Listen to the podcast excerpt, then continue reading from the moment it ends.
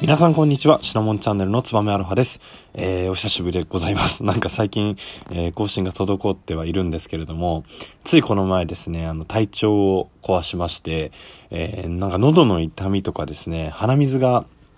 止まらなくなっちゃったんですよね。で、あんまり熱は出てなかったんですけど、念のためということで、え今日は6月7日の月曜日に撮ってるんですが、えー、先週の金曜日にですね、初めて PCR 検査というものに行ってきて、えー、自費で行うものだったんですけれども、えー、唾液を採取してですね、えー、翌日に結果がわかるというので、で、僕の周りにいた人もですね、ちょっと体調崩してたんで、念のため PCR をっていうので、僕より先に、えー、結果が分かって陰性だったっていうことだったんで、まあ多分自分も陰性だろうというふうに思っていました。で、結果としても陰性だったんですけれども、なんかこう結果が来るまではですね、ドキドキそわそわするような、まあ、変な感じでですね、えー、なんなら、えー、陰性が分かった後もですね、そんなに体調が改善されてないということで、まあ、今日しっかりですね、あの、内科に行ってきてお薬をもらったんですけれども、あの、内科、あの、かかりつけ医にですね、地元のお医者さんに行きましたけれども、本当にこう、ちょっとですね、別に熱があるわけでもないんですけど、えー、一般の患者さんとは全く別のところから通されて、えー、待合室も全く別の場所、薬の受け渡しも、えー、その場所でということで、本当に誰にも会わずに、その病院のスタッフの方とですね、お医者さんにしか会わずに、えー、診察を終えることができてですね、で、今なかなかね、病院も別に混んでるってわけでもないですけれども、そこまでこう、しっかり手厚く、えー、まあ、やってくれるんだな、っていうのに、あの、感動をしました。なので、こうね、医療従事者の方々、今、えー、すごい大変という話ですけれども、あの、そういった方々もああいった、こう、高いレベル感でですね、医療を提供してくれるっていうのを改めて感じることができたかな、というふうに思います。まあ、導入のところはまた別としてですね、あの、今回ちょっと久しぶりにあの、ディズニーのお話ししていきたいというふうに思うんですけれども、5月の25日、ちょっと前ですけれども、出ていた、えー、香港ディズニーランドのお城の話をしていきたいというふうに思います。えー、ディズニーランド、えー、世界中にですね、何個かある、えー、ものですけれども、え、世界に実は6個あるんですね。で、その中心にはですね、必ずお城というものがあります。で、もちろん皆さんご存知、東京ディズニーランドではですね、シンデレラ城というのがシンボルになっています。で、あ必ずと言いましたけれども、東京ディズニーシーはそのシンボルがプロメテウス火山というような形で火山っていうランドマークがありますけれども、まあ、この香港にもですね、お城というものがあって、それがですね、2020年11月に、えー、完成をしたんですね。で、世界中のディズニーランド、えー、シンボルのお城は皆さんシンデレラ城だと思われている方非常に多いんですけれども、この香港ディズニーランド2005年からですね、このリニューアルされるまでは、えー、眠れる森の美女の、えー、をテーマとした城が建っていました。で、またですね、1955年の7月17日にオープンをしたアメリカのディズニーランド、オリジナルの方ですね。カリフォルニアにあるディズニーランドですけれども、ここの、えー、お城もですね、実は眠れる森の美女がテーマとなっているお城になっています。で、フロリダにあるウォルト・ディズニー・ワールドについては、えー、東京ディズニーランドともほとんど同じというか、似ている、えー、シンデレラ城が実は立っています。で、えー、ディズニーランド・パリもですね、えー、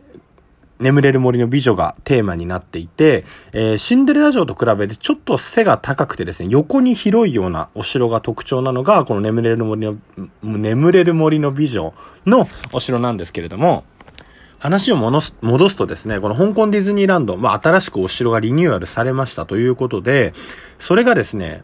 眠れる森の美女のお城をきれいにしたっていうものではないんですね。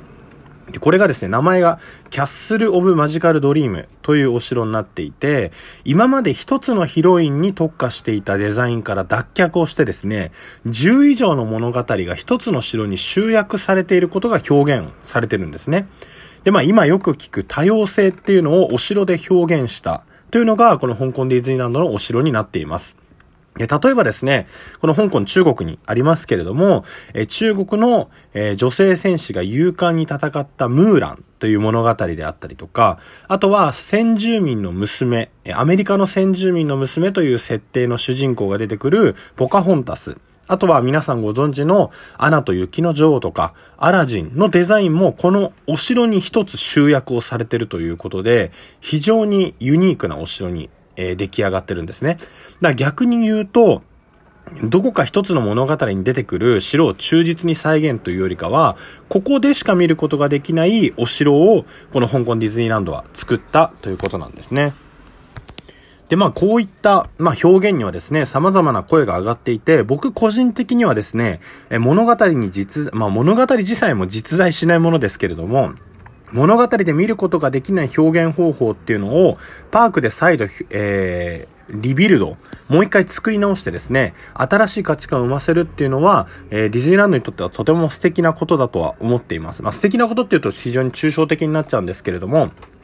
もともとこうイラストレーターの方々、僕は全く関係ないそういった仕事はしたことはないんですが、えー、アニメを、アニメーションを作る人たちっていうのはですね、作品が出来上がったら、もうその後手を加えることって一切できないんですよね。それがもう完全なパッケージとして世の中に配信をされる。代表的なとこで言うと、まあ、美女と野獣みたいな名作ができたとしたら、まあそれが永遠と語り継がれるっていうところですけれども、それを実際に、また日本の東京ディズニーランドのテーマパークの中にそこの世界観を落とし込むっていう風になると、またそれを作ったアニメーターの方々がですね、もう一回再度自分たちの今の価値観を表現することができるっていう場所になるかと思います。なので、一回だけでは終わらないアニメの魅力っていうのをですね、こういったパークっていう表現の場所で伝えるっていうのは非常に重要なことだと思うので、僕はそれがどんな形であっても非常に面白いなというふうに思います。ただ中にはですね、あの、多様性っていうのはこう他で表現すればいいと思うっていうのはまあ、えー、意見もあったりして、えー、このお城実は賛否が分かれているんですね。で、ディズニーランドとかですね、ディズニーシー、ディズニーのコンテンツっていうのは、えー、若い人たちはもちろんですね、えちっちゃな子供たちが、まあ、食い入るように見つめ、えー、見るコンテンツかなというふうに思います。なので、多様性であったりですね、あとはこう、今話題の、えー、差別とか平等っていうところにも非常に、えー、重点を置きながら表現をしなければいけないっていう難しい部分でもあるのかなというふうに思います。代表的なところで言うとですね、えー、東京ディズニーランド、東京ディズニーシーの園内アナウンスっていうのが、えー、レディースジェントルマンから始まっていたんですけれども、えー、これを廃止するというようなところで、まあ多様性に対する変化っていうのもディズニーも表現してると。あとはですね、スプラッシュマウンテンという東京ディズニーランドの、えー、クリッターカントリーにあるアトラクション。これはアメリカのディズニーランドにもあるんですけれども、このブラックライブスマターというですね、一時期の運動をきっかけに、えー、スプラッシュマウンテンの中身、ストーリーっていうのが変わるんじゃないかというような話も出てきています。で、このスプラッシュマウンテンについては非常にいろんな意見があるんですけれども、えー、まあ僕の方からですね、ちょっとこうコメントをさせていただくと、スプラッシュマウンテンってアトラクション自体に人間っていうのは出てこないんですね。すべてあの動物が、えー、アニメーションというかですね、オーディオアニマトロニクスっていうので出てきて、物語は進んでいくんですけれども、この原作となった1946年に公開されたディズニー映画、南部の歌というのがですね、これあの実写とアニメーションを組み合わせた作品なんですね。で、アメリカ南部の農場を舞台に、白人の少年と農場で働く黒人の方をですね、の交流を描いた物語という風になっています。僕実は見たことがないんですけれども、えー、まあ、いろんなですね、こう記事とかを見てみると、映画が公開された当時っていうのはですね、えー、まあ、非常に黒人の方々に対する差別っていうのが根強かったみたいなんですね。で、劇中の、えー、白人のこの少年とですね、黒人の、まあ、男性が交流するっていう描写に対して、えー、実際には差別が根強かったのにも、かかわらず、現実と乖離をした描写をしてるということでですね、批判が寄せられたみたいなんですね。で、この南部の歌って私はなんで見てないかというとですね、まあ、いろんなコンテンツから削除というか、見ることができなくなっているんですね。あの、ディズニーの動画配信サービスであるディズニープラスとかでもですね、この南部の歌っていうのは実は配信はされていないです。で、全米の黒人地位向上委員会はですね、この、えー、黒人の書き方の一部をめぐってディズニーに対して抗議をしてですね、